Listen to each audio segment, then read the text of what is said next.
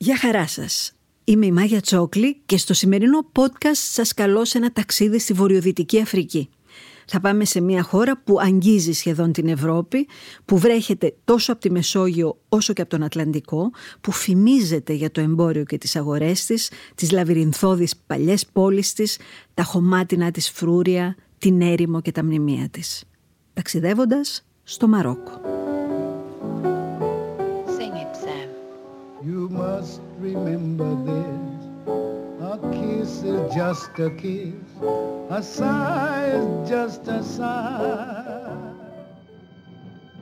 Το Μαρόκο δεν ήταν ποτέ μέσα στις ταξιδιωτικές μου προτεραιότητες και αυτό γιατί το θεωρούσα πάντα πολύ τουριστικό.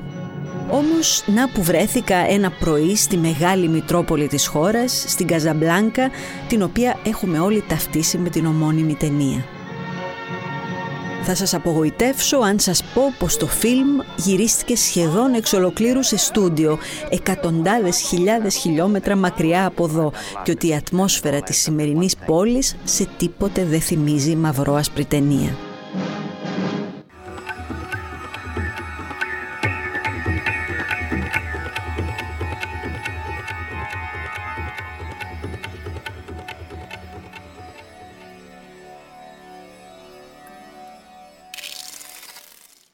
Σημερινή οικονομική και βιομηχανική πρωτεύουσα του Μαρόκου με σχεδόν 3,5 εκατομμύρια κατοίκους και μία από τις μεγαλύτερες πόλεις της Αφρικής, η Καζαμπλάνκα είναι ένα πολιτισμικό χωνευτήρι μιας χώρας της οποίας η επίσημη θρησκεία του κράτους είναι βέβαια το Ισλάμ.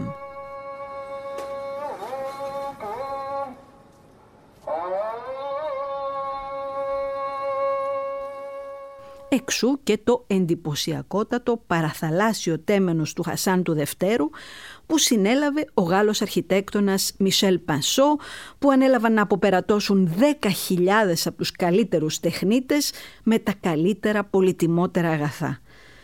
Φανταστείτε ότι ο κέντρος ήρθε από τα βουνά του Μέσου Άτλαντα, το μάρμαρο από το Αγαδίρ στις νότιες ακτές του Ατλαντικού, τα φωτιστικά από το Μουράνο της Βενετίας. Τα κεραμίδια έγιναν από ειδικό αλουμίνιο για να μειώσουν το φορτίο. Οι ξυλόγλυπτες επιφάνειες ξεπερνούν τα 53.000 τετραγωνικά μέτρα τα περίτεχνα επισμαλτωμένα κεραμικά ζελίγκ στους τόνους του πράσινου φυσικά του χρώματος του Ισλάμ διακοσμούν 10.000 τετραγωνικά μέτρα με 80 διαφορετικά μοτίφ. Η θόλη είναι ατελείωτη, οι κολόνες εκατοντάδες. Τα γύψινα διακοσμητικά στοιχεία σε αφήνουν πραγματικά άφωνο.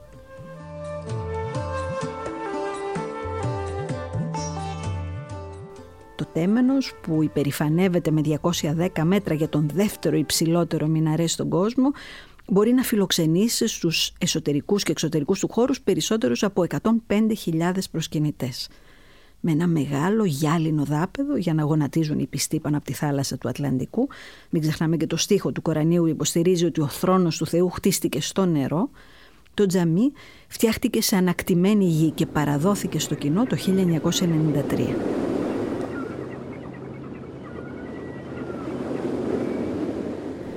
Κάθισα ώρες πολλές στις αυλές του ακούγοντας τον παφλασμό των κυμάτων. Απλά κάθισα να παρακολουθήσω τον κόσμο. Ζευγάρια, γυναίκες μόνες τους, ηλικιωμένοι, τους έβλεπες να ταξιδεύουν στο μυστικό κόσμο της πίστης τους, καθώς η μουσική της θάλασσας και το αεράκι του Ατλαντικού ημέρευε τις σκέψεις τους. Είχα μία εβδομάδα για να δω το Μαρόκο για την ακρίβεια να δω την ενδοχώρα του Μαρόκου γιατί θα χρειαζόταν πολύ περισσότερος χρόνος για να επισκεφθώ και τα παράλια του Ατλαντικού και της Μεσογείου. Αφήσαμε λοιπόν πίσω μας τη σύγχρονη Καζαμπλάνκα και φύγαμε βόρεια. Μετά από 70 χιλιόμετρα περίπου έφτασα στη Ραμπάτ. Η Ραμπάτ είναι μια από τις τέσσερις αυτοκρατορικές πόλεις της χώρας, διοικητικό και πολιτικό κέντρο του Βασιλείου κρυμμένο διαμάντι του Μαρόκου περιγράφουν τη Ραμπάτ οι μυημένοι χάρη στην Μεντίνα και στην Κάσμπα των Ουντάγια που από το 2012 ανήκει στα μνημεία παγκόσμιας πολιτιστικής κληρονομιάς της UNESCO. Η Ραμπάτ ιδρύθηκε από τους βερβέρους μουσουλμάνους Αλμοάδες στα μέσα του 12ου μετά Χριστόν αιώνα που την πρίκησαν με ένα καταπληκτικό κάστρο, ένα τζαμί, ένα παλάτι, την είδαν να ακμάζει και να γίνεται η βάση για τις επιδρομές τους ενάντια στους σταυροφόρους. Στη συνέχεια, όπως πολύ συχνά συμβαίνει, η πόλη παράκμασε για να αναγεννηθεί και πάλι επί γαλλικής διοίκησης όταν ο Γάλλος στρατηγός και διοικητής του προτεκτοράτου του Μαρόκου Λιωτέ της πρόσφερε το αξίωμα της πρωτεύουσας. Μετά την απελευθέρωση του Μαρόκου από τους Γάλλους το 1956, ο βασιλιάς, ο Μοχάμεντο Πέμπτος, αποφάσισε να διατηρήσει τη Ραμπάτ πρώτη πόλη του βασιλείου του. Χρειάστηκαν άλλα 180 χιλιόμετρα για να φτάσουμε στον προορισμό μας, στη Φες. Ας δούμε τώρα λιγάκι τη Φες από ψηλά. Πρέπει να ομολογήσετε ότι ο πυκνός ιστός της είναι εντυπωσιακός. Οι αρχές μιλούν για 300.000 κατοίκους, ίσως και για 400.000 που στριμώχνονται στην Φες Ελμπάλη, το πιο παλιό κομμάτι της πόλης που άρχισε να αναπτύσσεται τον 9ο αιώνα, και στην Φες Ελζντίντ, τη μεσαιωνική κληρονομιά των Μερινίδων από τον 13ο αιώνα. Με τον Καμάλ μπήκαμε στη Μεδίνα. Η λέξη Μεδίνα περιγράφει ένα χαρακτηριστικό πολεοδομικό τμήμα που απαντάται σε πολλές πόλεις της Βόρειας Αφρικής. Είναι τυχισμένη, εμπορεύεται με τις γύρω αγροτικές περιοχές και μεγάλο μέρος της καλύπτεται από την αγορά, από τα σούκ. Ακολουθήσαμε την Ταλάλ Κιμπίρα, τον κεντρικό εμπορικό δρόμο της αριστερής όχθης. Εδώ εγκαθίστανται από τον 9ο αιώνα Άραβες κυνηγημένοι από τη σημερινή την Ισία. Ήταν πρόσφυγες από την πόλη Καϊρουάν και έτσι η περιοχή αυτή της πόλης είναι γνωστή ως η γειτονιά των Καϊρουανών. Πόσα σοκάκια να έχει φες, ρώτησα τον Καμάλ. Oh, so many alleys we can find. How many alleys? I want the number. It's about more than 9.600 λέει είναι τα στενά και πέρα από τον αριθμό τους έχουν και ένα εντυπωσιακό μήκος αφού ξεπερνούν τα 300 χιλιόμετρα. Άντε τώρα να προσανατολιστείς, εάν γλιτώσεις βέβαια. Τότε ήταν που άκουσα «Μπαλάκ, μπαλάκ!» Δεν πρόλαβα καλά-καλά να σκεφτώ τι ουρλιάζουν αυτοί από πίσω όταν ένιωσα ένα τρομερό χτύπημα ήταν γερό και δεν μπορώ να πω, ήταν κυρίως ξαφνικό. Προσγειώθηκα, φαίνεται, σε δύο φάσεις, με τρόπο άκρος επεισοδιακό, κρίνοντας από τα 38 γέλια που άκουσα γύρω μου, διασώζοντας ευτυχώς μια ολοκένουργια μηχανή που είχα πάρει. Μπαλάκ λοιπόν σημαίνει προσοχή. Και κάθε φορά που ακούς τη λέξη πρέπει να τρέχεις να σωθείς δίπλα στους τοίχους της Μεντίνας από το προεξέχον φορτίο των συμπαθητικών γαϊδουριών που γονατίζουν κατά από το βάρος των υφασμάτων, των δερμάτων, των τροφών που κουβαλάνε. Ο ξεναγός μου άρχισε να μου μιλά για την ιστορία της πόλης για να καταλήξει σήμερα η ΦΕΣ, η πρώτη και μεγαλύτερη μεδίνα του κόσμου, υπήρξε αρχιτεκτονικό μοντέλο για τόσες άλλες και παραμένει μια από τις πιο όμορφες και κοσμοπολίτικες Ισλαμικές πόλεις.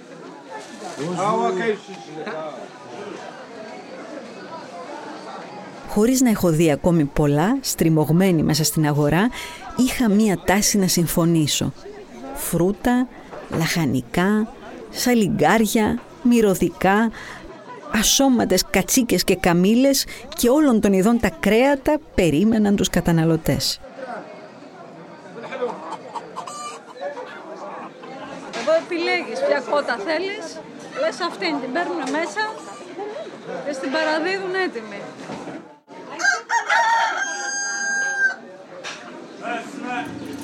Προσπεράσαμε τον διάσημο Μεντρεσέ Μπου Ινανία του 14ου αιώνα.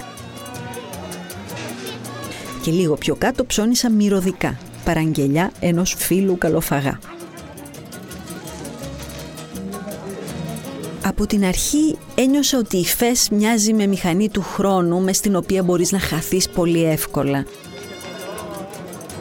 Παρά τη φαινομενική αταξία, η πολοδομική της οργάνωση υπακούει σε έναν κοινωνικοπολιτιστικό κώδικα αιώνων. Προς όλες τις κατευθύνσεις απλώνονται δεδαλώδη δρομάκια που οδηγούν σε κρυφές γειτονιές που μόνο ένας ντόπιος μπορεί να αναγνωρίσει. Για να καταλάβεις τη φες, νομίζω ότι πρέπει να χαθείς τα σπλάχνα της, να μπεις σε ερημικά σοκάκια, να ακούσεις οχλαγωγία, να ακολουθήσεις φωνές, να ξαναβγείς σε κεντρικούς δρόμους. Συνεχίζοντας τη βόλτα μας, μιλάγαμε για αριθμούς. Αριθμούς που δύσκολα επιβεβαιώνεις βέβαια. Κατά τον Καμάλ λοιπόν, στη ΦΕΣ υπάρχουν περισσότερα από 10.000 εργαστήρια και τα μαγαζιά, μικρά και μεγάλα, φτάνουν τις 50.000. Πήραμε την Derb Αλχώρα, το δρόμο της ελευθερίας που ενώνει τις δύο κεντρικές αρτηρίες της Ανδαλουσιανής γειτονιάς, την Ταλακμπύρα και την Ταλάς Γύρα. Πέσαμε σε σχολείο που σχολούσε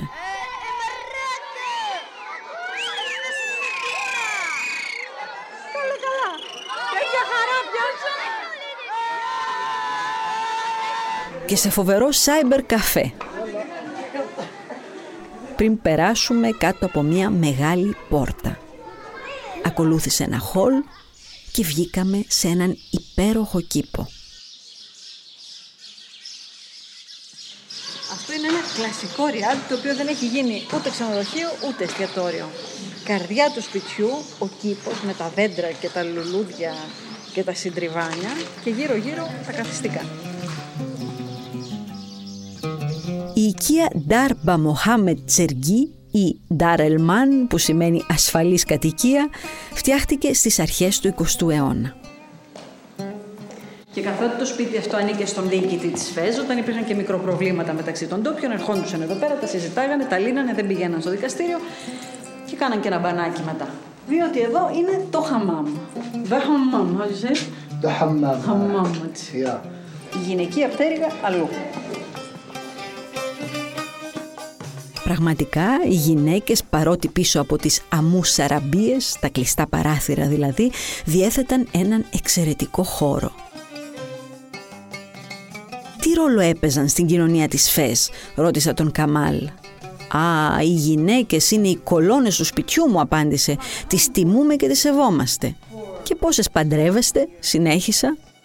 In Islam, «Παντρευόμαστε μέχρι και τέσσερις γυναίκες αν έχουμε τα οικονομικά μέσα», συνέχισε. Ξαναβρήκαμε την Τελακμπύρα και περάσαμε από τη γειτονιά των χαλιών. Μία άλλη ήσυχη ατμόσφαιρα μας περίμενε στη γειτονιά Νουαρίν με τις κατοικίες και τα μικρά εργαστήριά της. Τα μαγαζιά ήταν μικροσκοπικά, χωρίς καν πόρτες. Μπροστά η πραμάτια, πίσω από τον πάγκο ο ιδιοκτήτης. Μα πώς μπαίνουν μέσα, αναρωτήθηκα, για να γίνω μάρτυρας του παραδοσιακού τρόπου. Ως Ταρζάν, ο μαγαζάτορας πιάνεται από αλυσίδα που κρέμεται από το πάνω μέρος της πόρτας και εκπαιδευμένος καθλητικός μπαίνει και βγαίνει από το κατάστημά του. Με αυτά και μετά αλλά φτάσαμε στο σούκ των Μαραγκών, στην πλατεία Νεζαρίν. Έμεινα κατενθουσιασμένη με τους υπέροχους θρόνους.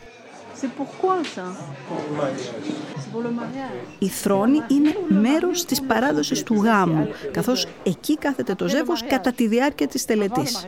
It was 20 years ago that King Mohammed VI of Morocco came to the throne. Μέσα στο ξυλουργείο, μία φωτογραφία του βασιλιά του Μαρόκου με την οικογένειά του μου υπενθύμησαν τη σύγχρονη ιστορία.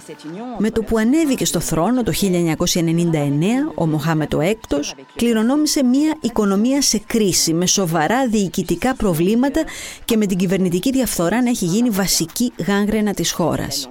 Ο νέος βασιλιάς υπήρξε αποτελεσματικός. Η ανεργία έπεσε στο 10% και ο ρυθμός ανάπτυξης έχει σταθεροποιηθεί γύρω στο 3%. Βασικός οικονομικός τομέας είναι ακόμη ο αγροτικός, με σημαντική την αλληλεία, τον τομέα των υφασμάτων και του ρουχισμού και ο τουρισμός φυσικά που βρίσκεται σε σημαντική άνοδο.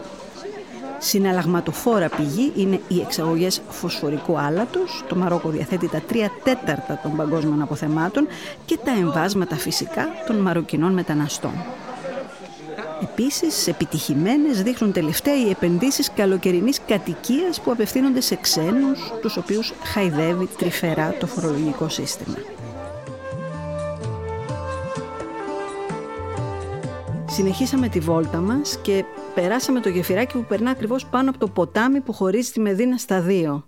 Έτσι, από το κομμάτι Καραουίν περάσαμε στην Ανδαλουσιανή πλευρά της πόλης που κρύβει και αυτή μια συναρπαστική ιστορία. Τον 9ο αιώνα, αιματηρές εξεγέρσεις ξέσπασαν στην Κόρδοβα της Ισπανίας εναντίον του Εμμύρη Αλχακίμ του πρώτου και η καταστολή τους υπήρξε βίαιη. Εκατοντάδες οικογένειες εγκατέλειψαν τότε την Αλανταλούς στην Ισλαμική Ισπανία και οδηγήθηκαν στην εξορία αναζητώντας καταφύγιο στο Μαρόκο. Εγκαταστάθηκαν στη δεξιά όχθη του ποταμού Φες, στην παλιά πόλη και η συνοικία όπου έμειναν έγινε το σημερινό Καχτιέντε Ζανταλού, γειτονιά των Ανδαλουσιανών. Βγήκαμε από τη Μεδίνα από την πύλη Ρασίφ Είχε πλέον αρχίσει να σκοτεινιάζει, τη βόλτα θα την ολοκληρώναμε την επομένη το πρωί. Οδηγήσαμε γύρω από την τυχισμένη Φες και κατευθυνθήκαμε προς τη νέα πόλη, αυτή που δημιούργησαν οι Γάλλοι απικιοκράτες κατά τη διάρκεια του προτεκτοράτου που ξεκίνησε το 1912 και εξέλιξαν οι Μαροκινοί μετά την απελευθέρωση της χώρας το 1956. Στάθηκα μπροστά στην πύλη του παλατιού που μάλλον σαν ψεύτικη μου φάνηκε καθότι καινούρια. Οι ντόπιοι βέβαια είναι πολύ περήφανοι για την πύλη τους. Τώρα νομίζω ότι το πιο ενδιαφέρον, επειδή κανένας δεν μπορεί να επισκεφθεί το παλάτι κοινός θνητός, ε, είναι να πάει κανένας δίπλα στην εβραϊκή γειτονιά. Το πιθανό είναι Εβραίοι να εγκαταστάθηκαν στη Φέσα από την ίδρυσή της. Δεν ξέρουμε όμως πότε οργανώθηκε η εβραϊκή κοινότητα. Το 14ο αιώνα η πρώτη εβραϊκή συνοικία, η Μελά, δημιουργείται δίπλα ακριβώς στο παλάτι και έτσι τίθεται αυτόματα υπό την προστασία του.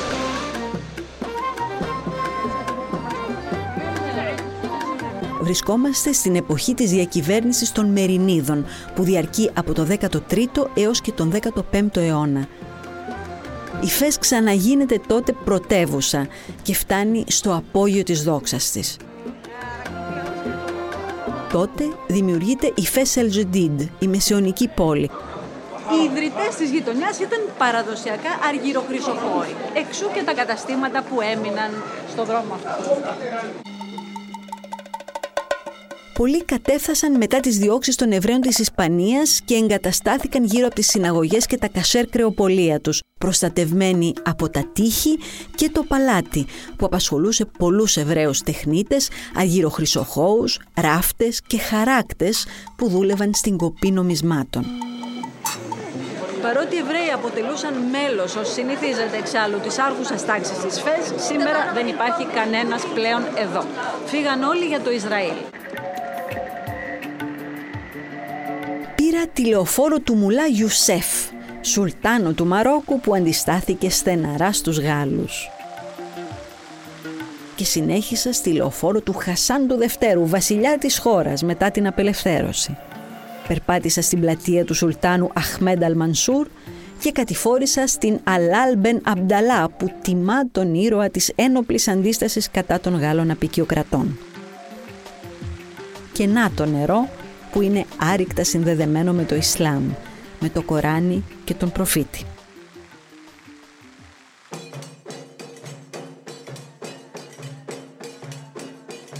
Η νύχτα με βρήκε σε ένα φουντούκ, ένα καραβάν σαράι του 18ου αιώνα που σήμερα έχει μετατραπεί σε εστιατόριο, παύλα, καφέ σοντό. Στο Παλέ Λαμεντινά, Εκεί, παρέα με γκρουπ Ευρωπαίων συνταξιούχων, απολαύσαμε μια αυθεντική μαροκινή, δηλαδή αραβο-ανδαλουσιανή βραδιά. Προσωπικά δεν έφαγα γιατί στο Ριάντ Ιμπν Χαλντούν, στο ξενοδοχείο όπου διέμενα, μου είχαν τάξει φρέσκο κουσκούς. Στο Μαρόκο είμαστε τι άλλο θα τρώγαμε. Μου σύστησαν λοιπόν τους συμμετέχοντες στη μαγειρική. Αρχιμαγείρισα η Μπέτια, μέγας αρχιμάγειρας ο Μοχάμετ, βοηθεί ο Ιμπραήμ και ο Μουσταφά. Κλασικά ονόματα να μην μπερδευόμαστε. Το κουσκούς που θα φτιάχναμε θα ήταν λιγάκι γλυκό μου είπανε.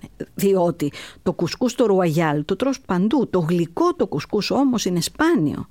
Και ξεκινήσαμε τη μαγειρική που θα διαρκούσε, σας το υπόσχομαι, ούτε λίγο ούτε πολύ, περί τις τρεις ώρες. Πάνω από την κατσαρόλα λοιπόν η Μπέτια ξεκίνησε να δημιουργεί. Κόβουμε το κρεμμύδι σε κάτι κομμάτια με το συμπάθειο να. Αλατάκι.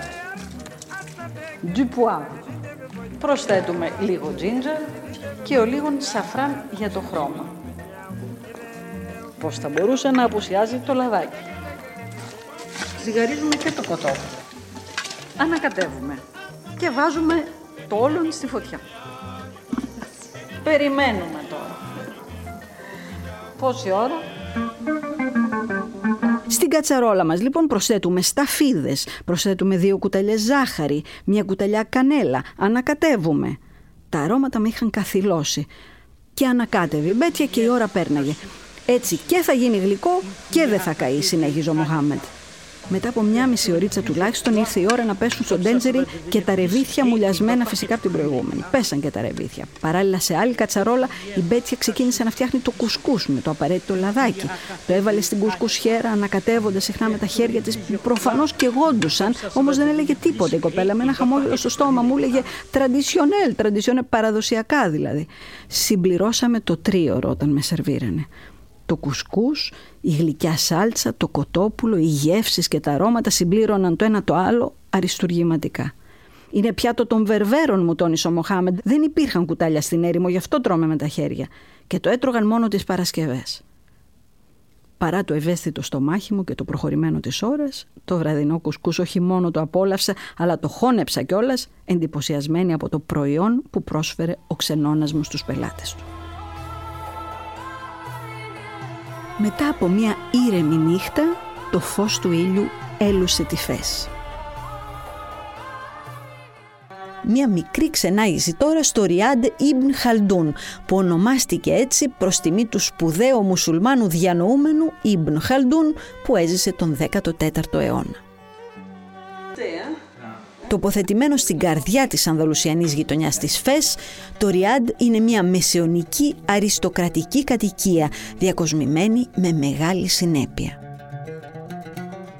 Διαθέτει μια μαγική πανοραμική ταράτσα που βλέπει όλη την πόλη και επενδύει στην παραδοσιακή μαροκινή φιλοξενία όπως μου είπαν και στην οικογενειακή τοπική γαστρονομία το μεγάλο σαλόνι, η εσωτερική αυλή, τα επτά μεγάλα υπνοδωμάτια και η σουίτα ανακαινίστηκαν τον 19ο αιώνα από τον προ-προπάπου του ιδιοκτήτη και είναι ένα μάθημα αισθητικής και γνωριμίας με την πολιτιστική κληρονομιά της πνευματικής πρωτεύουσας του Μαρόκου. Πήραμε το αυτοκίνητο και οδηγώντας παράλληλα με τα τείχη της πόλης και πάλι ανεβήκαμε στις βορειοδυτικές παρυφές, εκεί όπου βρίσκονται οι τάφοι των Μερινίδων. Είναι το αγαπημένο σημείο των κατοίκων της ΦΕΣ που έρχονται εδώ να ξεκουραστούν από την οχλαγωγία των στενών. Πραγματικά έξω από τα τείχη η ατμόσφαιρα με τους ελαιώνες και τις αγροτικές εργασίες παρά τους τετράποδους φωνακλάδες που προστατεύουν το κοπάδι τους είναι γαλήνια. Ένα από τα πιο ενδιαφέροντα μέρη άγνωστα βέβαια στη φέση είναι το σουπ των δερμάτων. Το μαροκινό δέρμα είναι φημισμένο εδώ και αιώνες. Ήδη τον 14ο στις αγορές του κόσμου, ο όρος μαροκινό περιέγραφε το δέρμα κατσίκαση πρόβατου που προερχόταν από τις αυτοκρατορικές πόλεις της χώρας. Μέσα σε μυρωδιές απερίγραπτα δυνατές παρακολούθησα τα αλυσβερίσια και βρήκα και ένα συμπαθέστατο νεαρό, τον Ισάμ, που μου εξήγησε λιγάκι τις διαδικασίες. Τα δέρματα καταφθάνουν πάνω στα γαϊδούρια πρωί-πρωί. Δέρματα γελάδας, πρόβατου, αλόγου, καμίλας, κατσίκας. Ύστερα έρχονται οι βιοτέχνες και αρχίζουν οι πιστηριασμοί.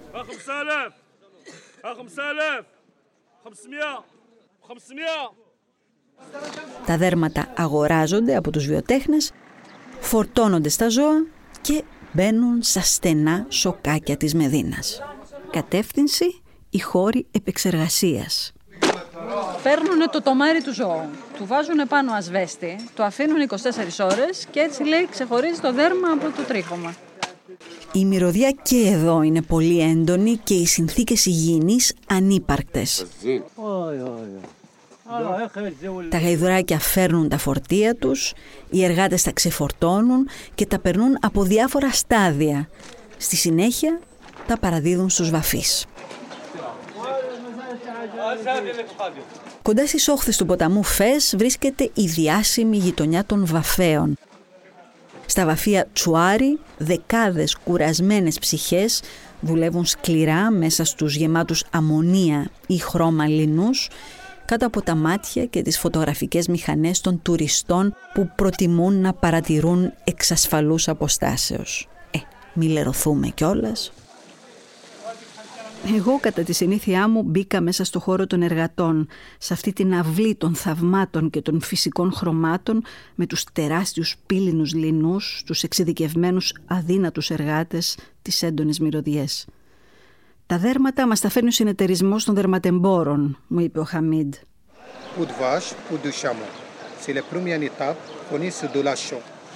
Τα δέρματα μπαίνουν και πάλι στον ασβέστη για να καθαριστούν επιμελώς αυτή τη φορά από τις τρίχες τους. Σε δεύτερη φάση τα δέρματα πλένονται. Σε τρίτη τα δέρματα μπαίνουν σε λινούς γεμάτους περιτώματα περιστεριών που χάρη στην αμμονία τους μαλακώνουν το δέρμα. Στη συνέχεια τα δέρματα βάφονται με χρώματα φυσικά. Το πρόβατο βάφεται κόκκινο από τη χρωστική ουσία που βγαίνει από την παπαρούνα τα δέρματα αγελάδας και καμήλας καφέ από τον ευκάλυπτο. Το κατσικίσιο γίνεται μπλε με λουλάκι και κίτρινο χάρη στο φλοιό του ροδιού και στη ζαφορά. Οι εργάτες ζουν στα γύρω δωμάτια που ανήκουν στα αφεντικά.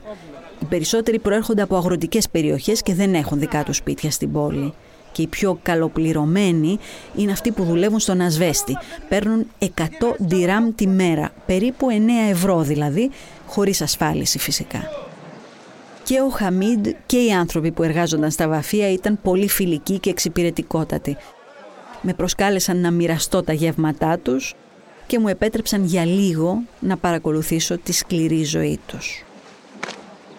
Αυτά με τον τομέα των δερμάτων που αποτελεί δεύτερη πηγή εξαγωγικών εσόδων σε ό,τι αφορά τη λαϊκή τέχνη βέβαια μετά τα χαλιά.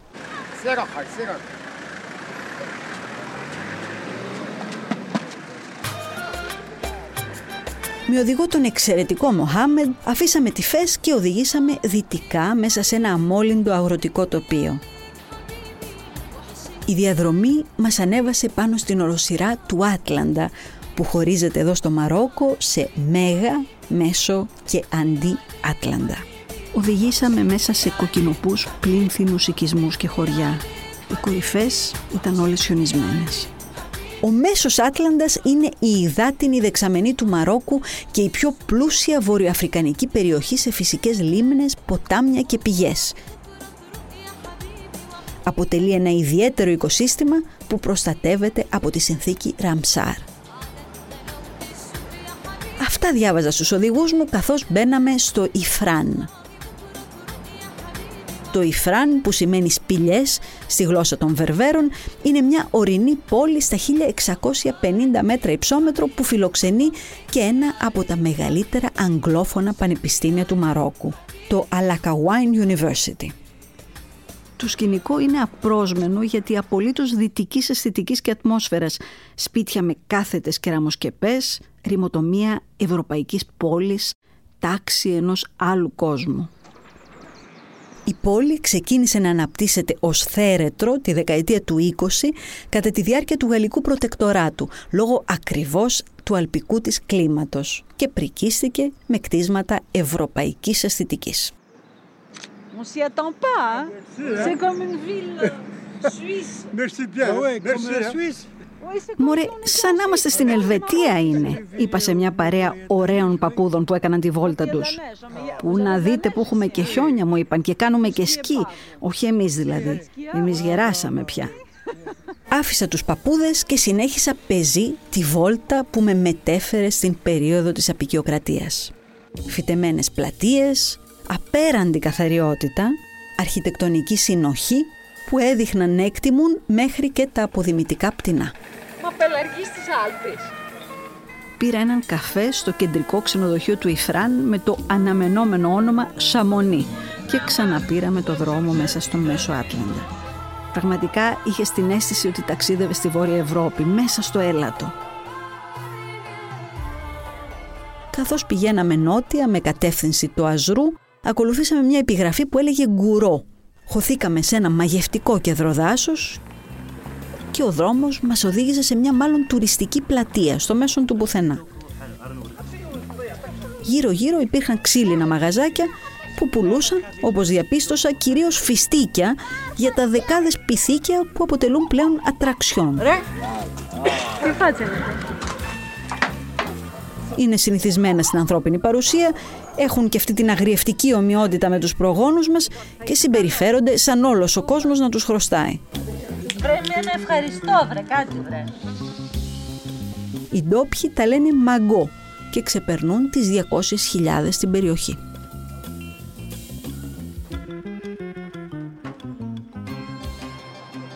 Συνεχίσαμε νότια.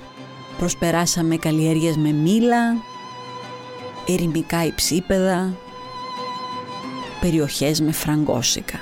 Διασχίσαμε την πόλη Μπρίρτ και λίγο αργότερα ήμασταν στην Κενίφρα. Ο ήλιος είχε πλέον αρχίσει να δει όταν μπήκαμε στην επαρχία Μπένι Μελάλ και αντικρίσαμε την τεχνητή λίμνη που γέννησε το φράγμα Μπιν Ελουιντάν.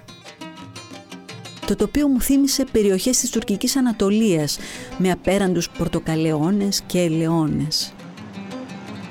Μπαίναμε και βγαίναμε από μικρές πόλεις την ώρα που έκλειναν πλέον τα σούκ και παρακολουθήσαμε εκατοντάδες ανθρώπους να επιστρέφουν στα σπίτια τους. Ήταν ένας συνεχής χορός χρωμάτων από τα αέρινα ρούχα των γυναικών. Τα αυτοκίνητα άναψαν ένα-ένα τους προβολείς τους και όταν πλέον νύχτωσε είδαμε τα πρώτα φοινικόδεντρα της όασης. Soyez le bienvenu à Marrakech. Μπήκαμε μέσα στην τυχισμένη πόλη, σταματήσαμε σε ένα στενό και λίγο αργότερα περπατάγαμε στα βορειοανατολικά της Μεδίνας του Μαρακές, κοντά στο Μεντρεσέ Μπεν Ιουσέφ. Αυτή η συνοικία, η πιο παλιά της Μεδίνας, κάποτε κατοικούνταν από οικογένειες εξεχόντων προεστών με καταγωγή από τη ΦΕΣ και έχει διατηρήσει την αυθεντικότητά της. Τα μπαγκάζια μου ξεφορτώθηκαν από τον αχθοφόρο και ένα μικρό πτώμα πια αφέθηκα στο μαγικό γαλήνιο κόσμο του Ριάντ Ελμεζουάρ. Πρόκειται για ένα παλάτι του 18ου αιώνα που μετατράπηκε σε ένα πολυτελέστατο ξενώνα.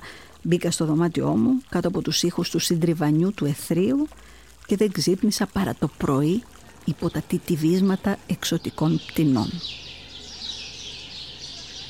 Το Ελμεζουάρ είναι ένα ριάντ με ένδοξο παρελθόν και ένα αριστούργημα αραβο-ανδαλουσιανού ρυθμού. Ο όρος Ριάντ στα αραβικά σημαίνει εσωτερικός κλειστός κήπος, ως μια αναφορά στον κήπο της Εδέμ. Κατά προέκταση, η λέξη ορίζει ένα συγκεκριμένο αρχιτεκτονικό τύπο κατοικίας, όπου τα κτίρια περικλείουν ένα μεγάλο ορθογώνιο κατάφυτο έθριο με ένα συντριβάνι ή μια στέρνα. Ο σεβασμός του ιδιοκτήτη, του Γάλλου διακοσμητή εσωτερικών χώρων και σχεδιαστή επίπλων Michel Durand Mérier, προς την παραδοσιακή αρχιτεκτονική του τόπου, αλλά και η χρήση παλαιών μεθόδων για την ανακαίνισή του, το πρωινό, οι μυρωδιές, η φιλοξενία έκαναν τη διαμονή μου στο Μαρακές αξέχαστη. Το Μαρακές, η ρόδινη πόλη, η Αλχάμρα, αποτελεί μαζί με την αντίζηλό του τη Φες την ιστορική καρδιά του Μαρόκου. Οφείλει λένε την ύπαρξή του σε έναν Τουαρέγ, τον Ιουσέφ Μπεντασφίν. Έσυσε τη σκηνή του για μια σύντομη διαμονή, όμως έφαγε τόσους χουρμάδες που φύτρωσε ολόκληρο δάσος γύρω από την κατασκήνωσή του. Αυτό λέγεται ότι συνέβη γύρω στα 1062 ή 1070 πέρα από τους μύθους, η ιδανική στρατηγική θέση του Μαρακές, περίπου 180 χιλιόμετρα από τις ακτές του Ατλαντικού και άλλο τόσο από τους πρώτους αμόλοφους της Σαχάρας, εξηγεί την ακμή της πόλης. Ας θυμηθούμε ότι υπήρξε από τον 11ο στον 13ο αιώνα πρωτεύουσα της αυτοκρατορίας των Αλμοραβίδων και στη συνέχεια των Αλμοχάδων, οι οποίοι εισέβαλαν στην πόλη το 1147 και παραλίγο να την ισοπεδώσουν για θρησκευτικούς λόγους. Γκρέμισαν τα τεμένη και τα παλάτια των κακών μουσουλμάνων Αλμοραβίδων και στη θέση τους ανέγυραν δικά τους όπως το διάσημο τέμενος Κουτούμπια. Φανταστείτε να είχαμε μια εκκλησία που να τη λέγαμε Παναγία η Βιβλιοπόλησα. Κάπως έτσι είναι η ιστορία του ονόματος του τεμένου Κουτούμπια, το οποίο κτίστηκε το 12ο αιώνα μέσα στην περιοχή των σουκ, των χειρογράφων και των αναγνωσμάτων της εποχής. Έτσι πήρε το όνομα της περιοχής του. Ο 69 μέτρων μιναρές κοσμείται με τέσσερις χρυσές σφαίρες και ο μύθος λέει ότι οι σφαίρες οι χρυσές ήταν μόνο τρεις. Όμως η σύζυγος του τότε βασιλιά, του Γιακούμπ Αλμανσούρ, έσπασε λέει την νηστεία του Ραμαζανιού μία φορά και από τις βαριές της τύψης έβαλε και έλειωσαν όλα τα χρυσαφικά της και έφτιαξε την τέταρτη χρυσή σφαίρα την οποία και εναπόθεση στην κορυφή. Μετά τους Αλμοχάδες, το Μαρακές γνώρισε καλές και άσκημες εποχές. Έγινε η πρωτεύουσα της δυναστείας των Σααντί τον 16ο αιώνα, αλλά οι μετέπειτα Αλαουίτες, η δυναστεία που κυβερνά ακόμη και σήμερα δηλαδή, προτίμησαν να αναβαθμίσουν τη Μεκνές. Υπό το γαλλικό προτεκτοράτο, το Μαρακές θα αναπτυχθεί έξω από τα τείχη του. Οι δυτικοί ξεκινούν το επιχειρήν σε μια καινούρια περιοχή, την Γκελίζ, που εξελίσσεται και σε οικονομικό κέντρο. Όμως είναι ο τουρισμός των τελευταίων δεκαετιών που θα επαναφέρει την πόλη στο προσκήνιο. Η ρόδινη πόλη δεν σου κλέβει την καρδιά στην πρώτη επαφή. Πρέπει να φανείς αντάξιός της, λένε οι ντόπιοι. Η πραγματική ζωή κρύβεται μέσα στη Μεδίνα, στη μεγαλύτερη παλιά πόλη του Μαγκρέμπ που προστατεύει η UNESCO από το 85 και στην καρδιά της στην πλατεία Τζέμα Ελφνά. Χωρίς αυτή την πλατεία, το Μαρακές θα έμοιαζε με όλες τις άλλες πόλεις, έγραψε ο Αμερικάνος συνθέτης και συγγραφέας Paul Bowles. Τα πάντα ξεκινούν και τελειώνουν εκεί. Το όνομα της πλατείας σημαίνει συνέλευση των νεκρών για να μας θυμίζει την εποχή που ήταν τόπος εκτέλεσης κακοποιών στοιχείων.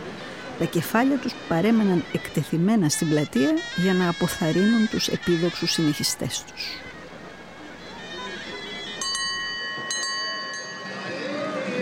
Νερουλάδες για τουρίστες, επαγγελματίες. Είναι εδώ, φωτογραφίζονται, κουνάνε και το καμπανάκι. Μια χαρά, Beaucoup de touristes, τους αρέσει στους τουρίστες. Μέσα στη μέρα η πλατεία είναι σχετικά ήρεμη. Κυκλοφορούν άμαξες, τη διασχίζουν κάποια αυτοκίνητα. Λίγοι πλανόδιοι πολιτές, μαϊμούδες δίνουν την παράστασή τους, γητευτές φιδιών παίζουν τις μελωδίες τους στις βαριεστημένες από τη μοίρα κόμπρες, γυμναστές προπονούνται, πολύ βιαστικοί Μαροκινοί και αρκετά γκρουπ τουριστών γίνονται μέρος του σκηνικού. Το απόγευμα το σκηνικό αλλάζει ραγδαία. Όλο το κέντρο της πλατείας αρχίζει να καλύπτεται από μικρές αριθμημένες καντίνες που προσφέρουν όλη την γάμα της μαροκινής κουζίνας. Οι πρώτες ύλες καταφθάνουν, οι μάγειροι στα άσπρα βάζουν φωτιά και σιγά σιγά ο κόσμος συνοστίζεται κάτω από ένα τεράστιο σύννεφο καπνού από τις ψισταριές που λιγώνουν τους συλλογόνους αδένες ξένων και ντόπιων. Κάθε νύχτα η Τζέμα Ελφνά μετατρέπεται σε έναν ζωντανό οργανισμό που φωτίζεται από τις γυμνές λάμπες των εστιατορίων, που πάλεται από τους ήχους της μουσικής και που δημιουργεί μια νέα παράδοση μέσα από τον τουρισμό.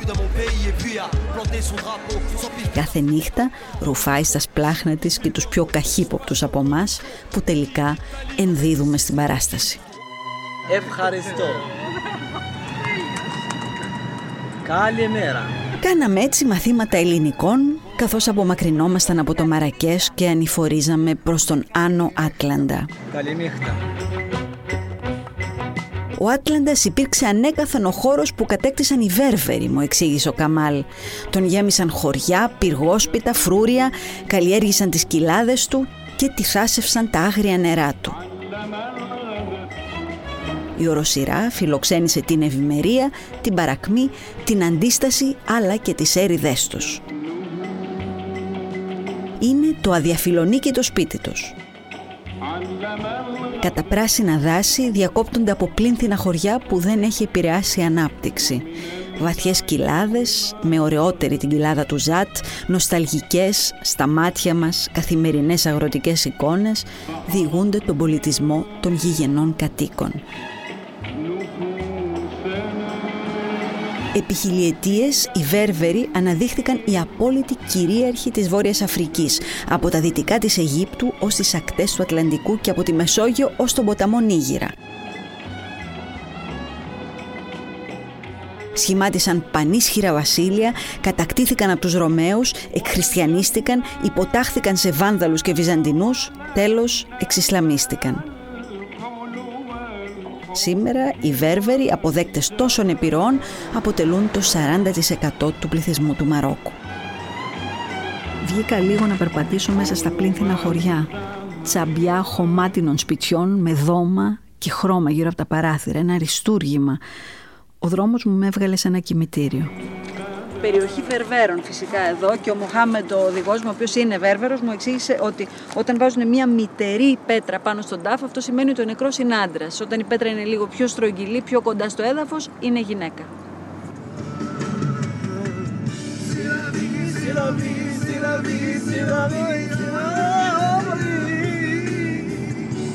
Το απόγευμα θα φτάσουμε ίνσαλα στις αμοθήνες της Σαχάρας, μου είπε ο Μοχάμετ μέσα στο τσακίρ κέφι.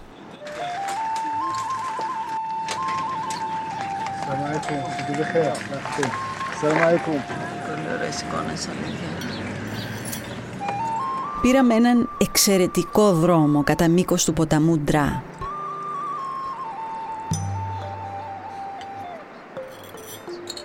Ήταν μία από τις ωραιότερες διασχίσεις που έχω κάνει ποτέ, μέσα από οάσεις, καλλιεργημένες εκτάσεις και μικρά χωριά. Σύμφωνα με αρχαία κείμενα, γιατί η κοιλάδα κατοικείται από την προϊστορία, όπως αποδεικνύουν εξάλλου και τα πετρόγλυφα στην περιοχή, ο ποταμός Δρά ήταν κάποτε γεμάτος από κροκόδιλους και οι γέες που διέσχιζε ήταν εξαιρετικά έφορες.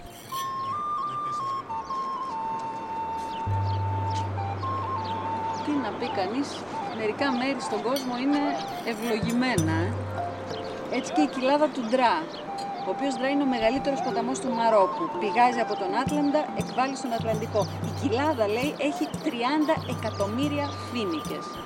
Ένα φίνικα για κάθε Μαροκινό.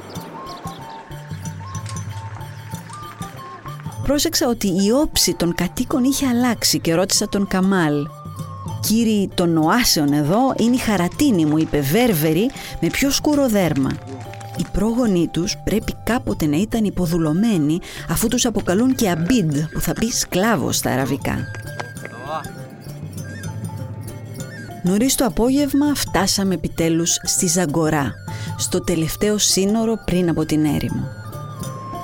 Από εδώ τα καραβάνια χρειάζονταν 52 ολόκληρες μέρες για να διασχίσουν την έρημο της Σαχάρας και να φτάσουν ως τη μυθική του Μπουκτού, του σημερινού Μάλι. Από μακριά είδαμε τις αμοθήνες του Τινφού. Μέσα σε μία εβδομάδα διέσχισα όλο το Μαρόκο. Η χώρα αυτή είναι πολύ τουριστική. Δυστυχώς οι περισσότεροι τη γνωρίζουμε μέσα από προγράμματα πομπόδι τύπου αυτοκρατορικό Μαρόκο, μέσα από τα φωτογενέστατα ομολογουμένως σκηνικά της και μέσα από ξεναγούς μετριότατους που νοιάζονται κυρίως να ψωνίσουμε για να πάρουν ποσοστά. Λίγο πολύ και εγώ κάπως έτσι το γνώρισα. Όμως υπόσχομαι ότι θα ξανάρθω γιατί πραγματικά μου άνοιξε η όρεξη να περπατήσω άλλα μονοπάτια, λιγότερο τουριστικά. Ινσαλά που λένε οι ντόπιοι. Γεια χαρά σας. Πάω επάνω στη Σαχάρα. Είμαι η Μάγια Τσόκλη και μόλις ακούσατε το podcast μου «Πλανήτης Μάγια». Ταξιδεύουμε νοητά μαζί όποτε το επιθυμεί η ψυχή μας στο pod.gr, στο Spotify, στο Apple Podcasts, στο Google Play Music ή σε όποια άλλη εφαρμογή ακούτε podcast από το κινητό σας.